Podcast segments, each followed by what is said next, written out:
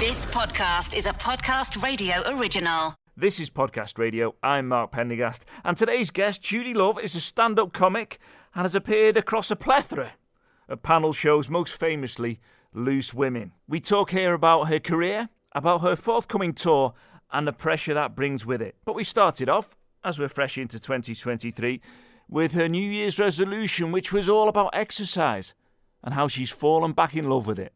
Yeah, yeah, yeah, definitely. I've got a love, a new love for boxing. Tell us about this boxing. What, what you just go around hitting people, or is this like a, more of a gym thing? No, you know what it is. You know, we know that January is coming. A lot of people are setting, you know, resolutions and trying to find ways to live healthier and happier. But it stops at just January. So, you know, for me, from last year to now, it's definitely about self care. And one of the things I have found that I love is boxing. And I think that's really important because Benenden Health has, you know, researched and seen that one in four don't know the right exercise for their body. So they, they don't find the right activity that works for them and then they, they don't actually enjoy it. So for me, on my personal journey, I found something that I love and that keeps me inspired to keep trying to exercise. It's that thing, isn't it? January hits, and I was at the gym early morning a week or so ago, and uh, it was busy. I'm talking like six thirty in the morning. It was packed full of people, and a lot of them looked fairly miserable. And I think the mistake people make is they go in, absolutely hammer themselves, so it physically hurts and it feels horrible. They don't think about just gradually easing themselves in and doing something that's sustainable and enjoyable. Yeah, sustainable is the word. It's you know finding those everyday things. Maybe instead of doing the school run or popping to the shop, instead of driving, maybe take a walk. Maybe when you're out in buildings, instead of using the lift, use the stairs. It's all those kind of ways. One of the things I find for me is like, you know, I do things with my kids in the house. Like a couple of days ago, we was doing some exercise, but because my son's 13, he loves games. So if I say, okay, you've got to do like jumps the most jumps you can do in 30 seconds and then his sister does it i does it it, it to him it's a game but then after 10 minutes i've done a bit of exercise so it's all those ways and it's, it's, it's more about thinking about it as a lifestyle than just a temporary thing yeah, it's that thing, isn't it, where you decide, right, I'm going to join the gym. So you join the gym, then you've got to go to the gym, get changed at the gym, and then do yeah. your exercise, get changed back, get a shower, and get, you know, you're talking maybe an hour either side, depending on where you live. Definitely it's it's definitely. That, it's that thing, isn't it? Just fitting it in and around your lifestyle and doing doing lots of bits rather than just that one big thing. Yeah, definitely. And the thing is, as well, which uh, you know, with this, with what Benenden Health is is launching, is that it reminds you exercise is is a positive impact not only on your physical health but your mental well-being as well. It's, it's taking this time for yourself, and you know, you don't know what's going on with you subconsciously, and sometimes that exercise just allows you to to excel and to feel a bit more focused and get you on the right track. If I don't, if I, yeah, definitely I see a pattern myself. If I don't exercise for a couple of weeks, I, I feel the difference mentally and physically. It's kind of like program to move, aren't we? Were originally hunter gatherers. That's what I'm going. Wait, yeah. obviously, you know, evolutionary wise. So if if we, if we don't move, you can see why it will be de- depressing as well as being not good for you physically. Yeah, definitely. And and now I think people are realizing that a lot now, especially after what we've been through. I mean, half, 55% of the UK population is currently prioritizing their health. And this is important. And I think it starts from the small things within your home that is better for you as time goes on instead of just trying to find all these big commitments, spending money on, on, on gym and you're not using it, buying all these equipments and you're not using it. I Start from at home. You obviously are active now. How has that helped in your performances and what you're doing? Because you must be incredibly busy. I am really busy, and I think you know, there's weeks. Sometimes you know, a couple of weeks might go past, but it's always there. It's always there in my mind to do something, and especially you know, this year I've got my tour coming up, which starts in March, the one like Judi Love tour, all the way until October, and you know, traveling around the whole of the UK, one of the priorities for me is to try and uh, get as much physical exercise that helps me mentally as well. Because you know, when you're on the road, it's it, it, it takes up a lot of energy. So it's about stamina. It's, I know everyone thinks about weight loss, but it's about strength, your core strengths, stamina, being able to travel a lot, being on stage for an hour, and and just getting myself prepared for that. I don't think people realise, do you? Stand up comedy It's a it's a very serious business. I think there's some people who, even listening now, maybe a little bit naive, think you just stroll on stage, tell a few funny stories, walk off. Can you give us an insight into the, the grind that goes into you putting together this tour? Have you had like a pre tour just to work things Yeah. out and then writing and everything else? How many hours a day are you spending doing this? I mean, the writing is is one thing. It you, you know you can go for your stage. Oh my gosh, I've got to get an hour. I've got to get an hour, and then you you get bits and you're developing it, and it, it's constant like you know memory. It's your memory that you're having to work on, and being able to be consistent with the jokes, having a plan with the the hour, knowing where it starts and how it ends.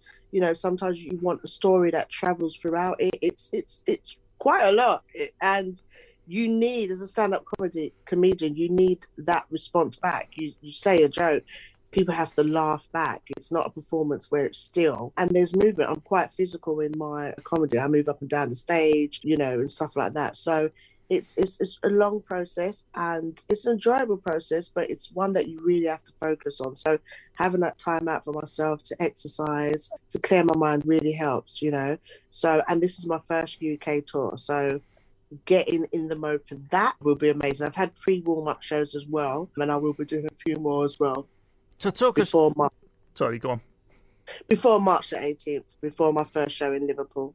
So talk us through that process. You start on March the 18th.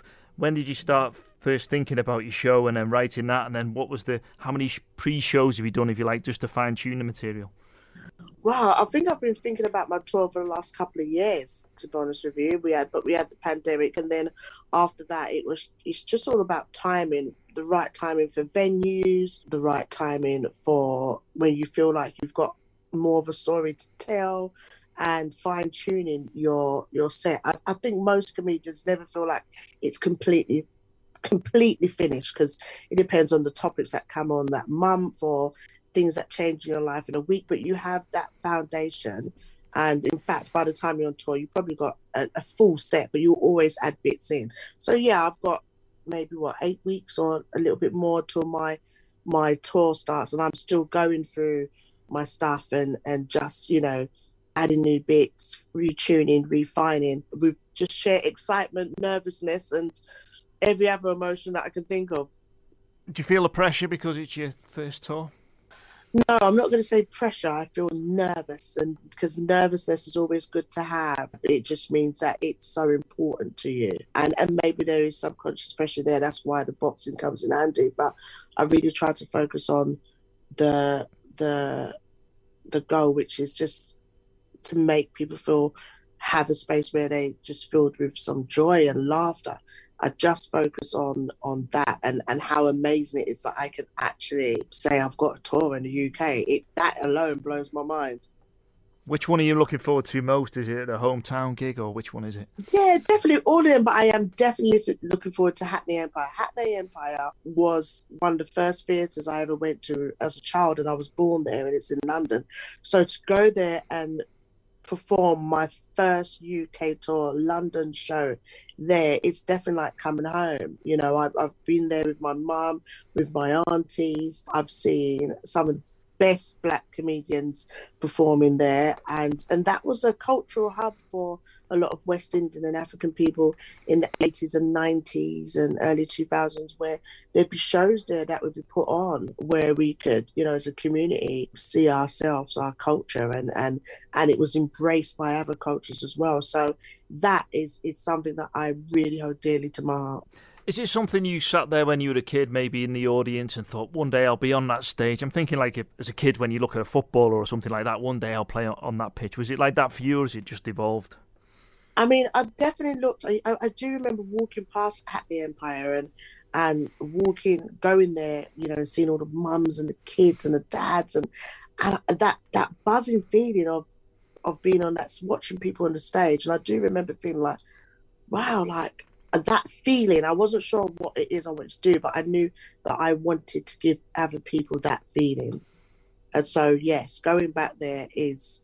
I'd probably be emotional on the night once it's finished You did live at the Apollo. it's such a ma- major thing, especially like for my family as well. You did live at the Apollo recently. What's the difference in the dynamic of that walking out on a stage to a theatre, a big audience, to you know what the, the comedy club where you're interacting with the audience more and things like that? How, what's the different dynamic? How do you change your approach for it? You know, live at Apollo, man, I'm just thinking of it now, walking out. It's it's because it is for performance. You still can have people from the front that you can have a conversation with. With the smaller ones, it's so much more intimate.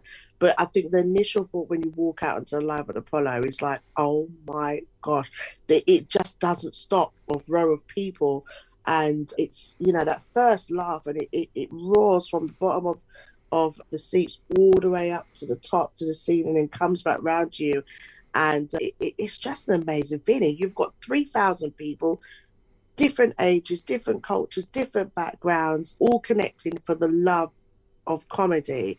It, it is truly an amazing feeling. What is it like doing a show? This is, I mean, this is your first tour, but you, you go into a show where people are paying to see you and they, they love you and they, they want to part with their money to see you in particular. When you go to a club, it's more a case of you're on stage, you entertain me is what's the, what's the different feeling with that? Is it do you like do you prefer the little bit more combative of the club, or have you got to adapt well, your style? The club's always is that's that's really great for you as a comedian to learn how to navigate through different audiences. It's it's a must to do the clubs, but there's always that sense of you know love and achievement and and just warmth when you step out on a stage that people have specifically come to see you, like they are homed into your personality, your persona your way of seeing the world and intrigued by you and and, and that is such a compliment and something that i'm so blessed and, and, and grateful for is it something like you're doing the show where it's your show and you're selling the tickets for it, where it's something that's slick and smooth and you do the, the club stuff almost to keep you on your toes and to keep you sharp, if you like? Well, you do. You always do the small clubs. That's for you to go for your material for you to practice. But each comedian's different. Some comedians do their their tour shows in a, a, relaxed, comfortable way. You know, they have more of a conversation with your audience. So, you know, if people see me before, they know that I like to engage with my audience, and you know, we're talking about relatable stuff. So each person, each person's different. What are you most looking forward to on this tour? What what will be the one thing you're hoping to achieve from this? Seeing my stamina last. That's what. No, I'm. So it's the it's I'm, the world's hardest fitness test, basically, going on tour for a couple of months. I'm looking forward to. Oh man, that feeling of walking out and just, you know, just, just greeting everybody and and knowing that we're here to just have a good time. I'm definitely looking forward to my first show. I'm looking forward to all the shows and knowing that I've gone to different cities in the UK and and and being myself and just appreciating each other from the audience to me. And, and that's what's amazing. Do you have a grand plan? Do you have a big plan? I remember a few years ago I interviewed one of the members of the band, The Script, and I asked him, How big do you want to be? And immediately he just went, Stadium big. Have you got, have you got a grand plan like that? My plan is just to live with purpose. And as long as I do that, which is sharing, you know, my performance skills, which is stand up and laughter, then I think that will open up to whatever is, is meant to be for me, whether that's stadiums, whether that's another tour, whether this tour going longer, whether that's internationally, and just being present in that. So yeah, I'm I'm, I'm hoping that the laughter can extend into new grounds, new areas, new people, new demographics, and, and just continue. Well, it's fantastic speaking to you. I wish you luck with your tour, and I wish you luck with the boxing as well. Maybe there'll be some kind of celebrity match up there. I don't know I would just say to people, find a, a, a sport or uh, exercise that you love. Know that it's not just for January, it can be a lifestyle. And there's so many different ways that you can implement this into your life. Just go onto Benenden Health website and have a search on there and, and, and fall back in love with exercise and make yourself a priority. It reminds me of that thing where people say a dog's not just for Christmas, it's for life. So exercise is not just for January, it's for life. It's for life, definitely. You can you can have that slogan on me. You can stamp it. Yeah, oh, thank you so much. That's all right. I'll only take fifteen percent. Thank you. you sound like a proper manager. Judi Love speaking on podcast radio. My name's Adam Sokol, and I'm the host of the Passions and Prologues podcast. Every week, best-selling authors like Jenny Jackson, Rebecca Makkai Lisa Scottoline or Brad Meltzer come on to my show to talk about, yes, their new books, but more importantly, the things that they're crazy passionate about. We've talked about the Muppets, powerlifting, traveling, gardening, home improvement, and so much more. We dig into why these things are their passions, how they inspire their writing, and where they came to fall in love with these random assorted things. Be sure to subscribe to the Passions and Prologues podcast wherever you get your podcasts and check out evergreenpodcast.com to learn more.